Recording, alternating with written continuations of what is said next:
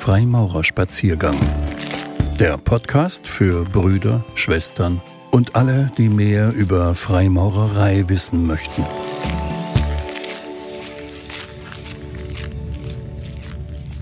Wie uns Nietzsche Klarheit über Falschaussagen verschafft. Ein Spaziergang mit Thomas Forwe. Ich beginne mit einem Zitat, mit dem Friedrich Nietzsche eine kleine Abhandlung mit dem Titel Über Wahrheit und Lüge im außermoralischen Sinne eröffnet, die in jener Zeit der Aufklärung entstand, in der der Vernunftglaube seinen großen Auftritt hatte und sich die Wissenschaft im Besitz der gesicherten Wahrheit glaubte.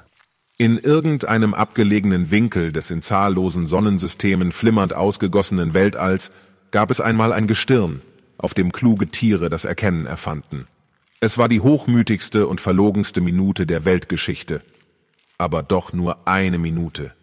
Nach wenigen Atemzügen der Natur erstarrte das Gestirn, und die klugen Tiere mussten sterben. So könnte jemand eine Fabel erfinden und würde doch nicht genügend illustriert haben, wie kläglich, wie schattenhaft und flüchtig, wie zwecklos und beliebig sich der menschliche Intellekt innerhalb der Natur ausnimmt. Mit scharfer Feder rechnet Nietzsche bereits in diesem Eingangszitat mit den Menschen ab. Er überführt sie des Hochmutes, konfrontiert deren Endlichkeit mit der Unendlichkeit der Welt und reduziert den Intellekt ganz im Schopenhauerschen Sinne auf ein Mittel zur Erhaltung des Individuums als Hilfsmittel der den unglücklichsten, delikatesten, vergänglichsten Wesen beigegeben ist, um sie eine Minute im Dasein festzuhalten. Und diesem schwächsten Teil des Menschen geben wir seit dem 18. Jahrhundert derart viel Macht und Einfluss und glauben ernsthaft, damit ließe sich die Welt, ja geradezu alles erklären. Weltgeschichte, von Nietzsche bewusst in Anführungszeichen gesetzt, ist das Schlagwort des 19. Jahrhunderts. Es galt derjenige als gebildet, der die Geschichte kannte, weil dieser glaubte, damit den Fortschritt, vor allem in der sittlichen Bewertung der Menschen, beschreiben zu können. Hinter diesem Gedanken verbirgt sich aber auch die zwingende Voraussetzung, dass zu Beginn der Weltgeschichte eine festgefügte rationale Struktur bereits gesetzt ist. Evolutionsbiologisch, und insoweit ist auch Nietzsche Darwinist, ist aber der Intellekt das Resultat einer Entwicklung, nie sein Anfang. Damit erweist sich die Suche nach der Wahrheit als die Suche nach einem Phantom. Gesucht wird jemand, der sich etwas bei der Entstehung der Welt und der Menschen gedacht haben könnte und damit einen Zweck in sie hineingelegt hat. Und dieser Zweck ist stets das Gute, das Moralische. Und alles dies ist nun weg. Wie geht der Mensch mit dieser neuen Situation um, ohne die Orientierung dabei zu verlieren? Dies ist die Hauptfrage der Philosophie Nietzsches und auch eine der Hauptfragen der Gegenwart. Noch nie hatten wir so viele Angebote für Sinnsucher und Sucherinnen wie heute. Seminare, Bücher, Erlebnisworkshops, ja sogar ganze Religionen. Nietzsche rechnet aber auch mit Philosophen ab, deren wichtigstes Werkzeug nach eigenem Bekunden doch gerade der Intellekt darstellt. Um dies besser zu verstehen, möchte ich ein wenig grundlegender werden und, wenn auch nur scheinbar, Nietzsche kurz verlassen. Was ist die Wahrheit?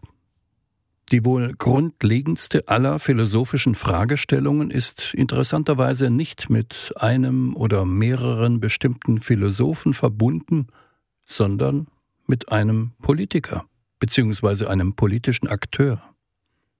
Pontius Pilatus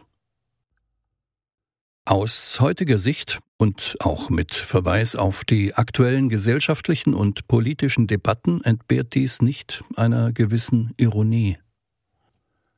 Der sowjetische Schriftsteller Michael Bulgakow lässt nun eben diese Pilatus-Frage in seinem Werk Der Meister und Margarita von Christus in einer ganz und gar nietzscheanischen Art und Weise beantworten.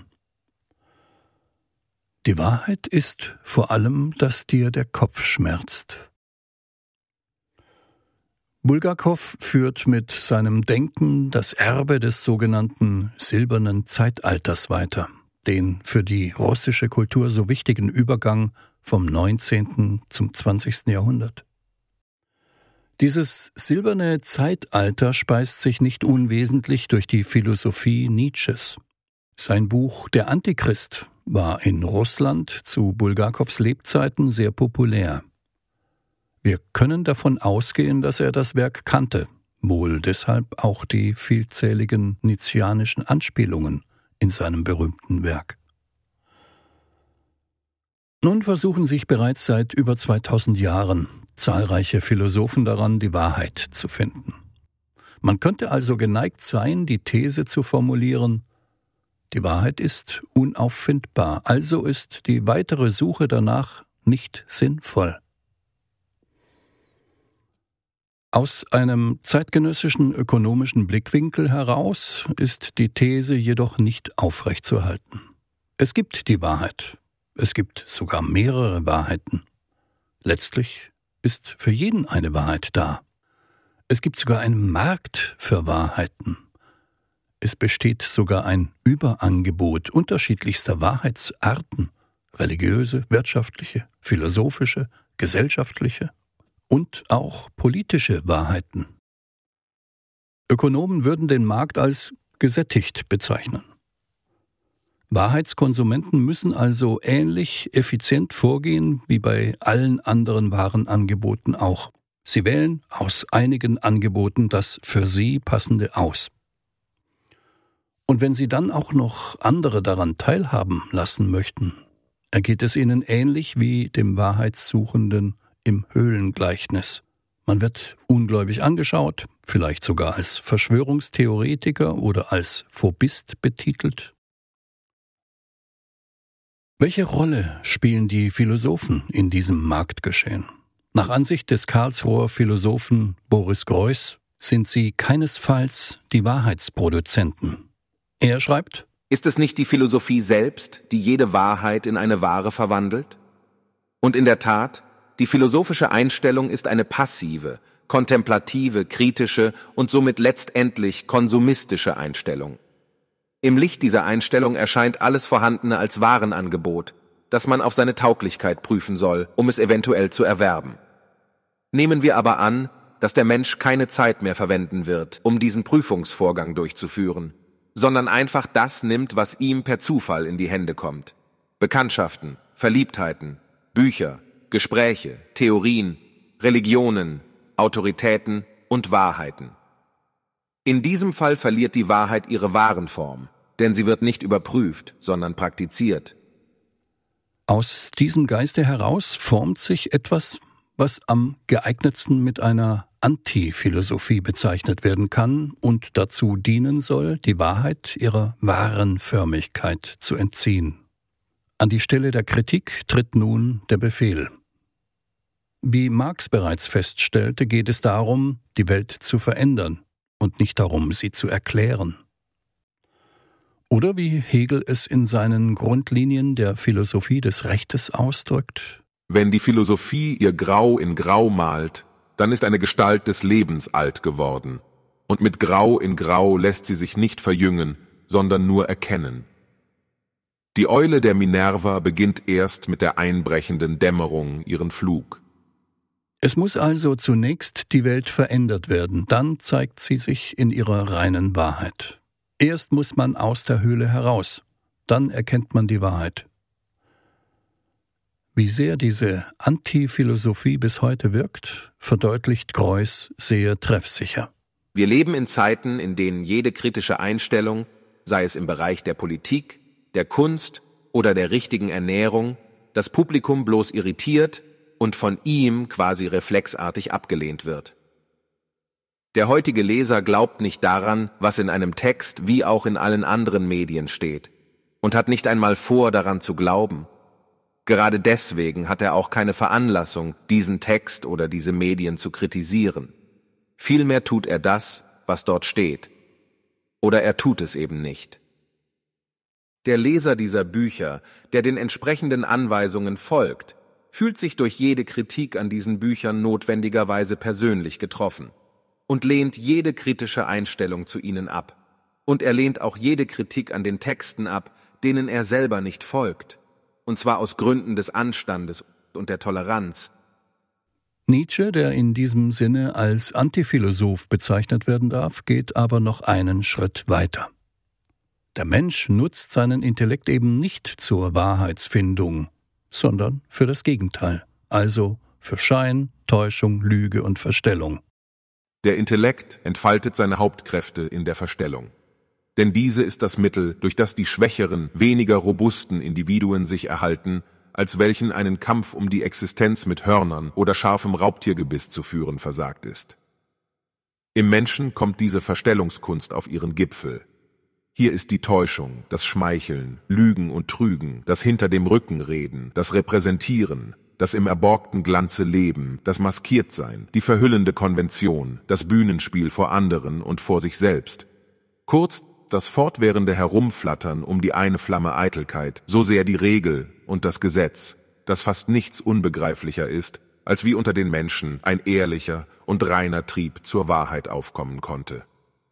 Sie sind tief eingetaucht in Illusionen und Traumbilder. Ihr Auge gleitet nur auf der Oberfläche der Dinge herum und sieht Formen. Ihre Empfindung führt nirgends in die Wahrheit, sondern begnügt sich, Reize zu empfangen und gleichsam ein tastendes Spiel auf dem Rücken der Dinge zu spielen. Doch woher kommt dieser Trieb zur Wahrheit? Nietzsche beschreibt weiter, wie sehr doch der Mensch in Illusionen über sich und die Welt befangen ist, wie sehr der Mensch selber als dauernder Gaukler Illusionen schafft. Es scheint fast, dass Nietzsche Sigmund Freuds Unbewusstes vorausgedacht hat. Was weiß der Mensch eigentlich von sich selbst? Ja, vermöchte er auch nur sich einmal vollständig, hingelegt wie in einen erleuchteten Glaskasten, zu perzipieren? Verschweigt die Natur ihm nicht das Allermeiste, selbst über seinen Körper, um ihn, abseits von den Windungen der Gedärme, dem raschen Fluss der Blutströme, den verwickelten Fasererzitterungen, in ein stolzes, gauklerisches Bewusstsein zu bannen und einzuschließen. Sie warf den Schlüssel weg und wehe der verhängnisvollen Neubegier, die durch eine Spalte einmal aus dem Bewusstseinszimmer heraus und hinabzusehen vermöchte, und die jetzt ahnte, dass auf dem Erbarmungslosen, dem Gierigen, dem Unersättlichen, dem Mörderischen der Mensch ruht, in der Gleichgültigkeit seines Nichtwissens, und gleichsam auf dem Rücken eines Tigers in Träumen hängend. Woher in aller Welt bei dieser Konstellation der Trieb zur Wahrheit? Im Austausch mit anderen Menschen ist es notwendig, sich eben mit diesen anderen zu verständigen. Dies sichert nicht zuletzt auch das eigene Überleben. Es bedarf einer gemeinsamen Sprache. Wer Worte im Sinne der vereinbarten Konventionen verwendet, sagt die Wahrheit. Wer dies nicht tut, der lügt. Jetzt wird nämlich das fixiert, was von nun an Wahrheit sein soll, das heißt, es wird eine gleichmäßig gültige und verbindliche Bezeichnung der Dinge erfunden. Und die Gesetzgebung der Sprache gibt auch die ersten Gesetze der Wahrheit. Denn es entsteht hier zum ersten Male der Kontrast von Wahrheit und Lüge. Der Lügner gebraucht die gültigen Bezeichnungen, die Worte, um das Unwirkliche als wirklich erscheinen zu machen. Er sagt zum Beispiel, ich bin reich, während für seinen Zustand gerade arm die richtige Bezeichnung wäre. Er missbraucht die festen Konventionen durch beliebige Vertauschungen oder gar Umkehrungen der Namen. Dazu ein Beispiel. Wir nennen ein Tier Affe, ein anderes Bär. Den Menschen nun, der zu dem Affen Bär sagt, nennen wir einen Lügner. Er verletzt damit nämlich die zuvor festgelegten sprachlichen Konventionen. Und noch etwas können wir Nietzsches Ausführungen entnehmen. Es geht nicht um die Wahrheit als eigenständigen Wert, es geht immer nur um die eigennützlichen oder schädlichen Folgen der Täuschung. Also wiederum geht es um Lebenserhaltungsinteressen. Die Menschen fliehen dabei das Betrogenwerden nicht so sehr als das Beschädigtwerden durch Betrug. Sie hassen, auch auf dieser Stufe, im Grunde nicht die Täuschung, sondern die schlimmen, feindseligen Folgen gewisser Gattungen von Täuschungen. In einem ähnlichen beschränkten Sinne will der Mensch auch nur die Wahrheit. Er begehrt die angenehmen, lebenerhaltenden Folgen der Wahrheit. Gegen die reine, folgenlose Erkenntnis ist er gleichgültig. Gegen die vielleicht schädlichen und zerstörenden Wahrheiten sogar feindlich gestimmt. Halten wir fest, Wahrheiten sind zu Anfang festgelegte Konventionen. Damit ist auch klar, dass es gar keine absoluten Wahrheiten geben kann. Machen wir uns deren Entstehung klar, wird schnell deutlich, dass wir mit Begriffen nicht das Wesen von Dingen erfassen, sondern, wie Nietzsche es ausdrückt, die Relationen der Dingen zu den Menschen. Nietzsche spricht hier von Metaphern. Wir haben nur subjektive Metaphern der Dinge gebildet und nicht etwa das Wesen der Dinge an sich erreicht. Nietzsche denkt hier Kant und Schopenhauer sprachphilosophisch weiter. Was wir also Wahrheit nennen, ist letzten Endes nur eine sprachliche Konvention. Es wäre damit illusorisch zu glauben, dass man mit Sprache die Welt korrekt abbilden könnte. Doch den Prozess dieser Metaphernbildung haben wir vergessen. Und somit wird aus unseren Lügen über die Zeit hinweg die Wahrheit.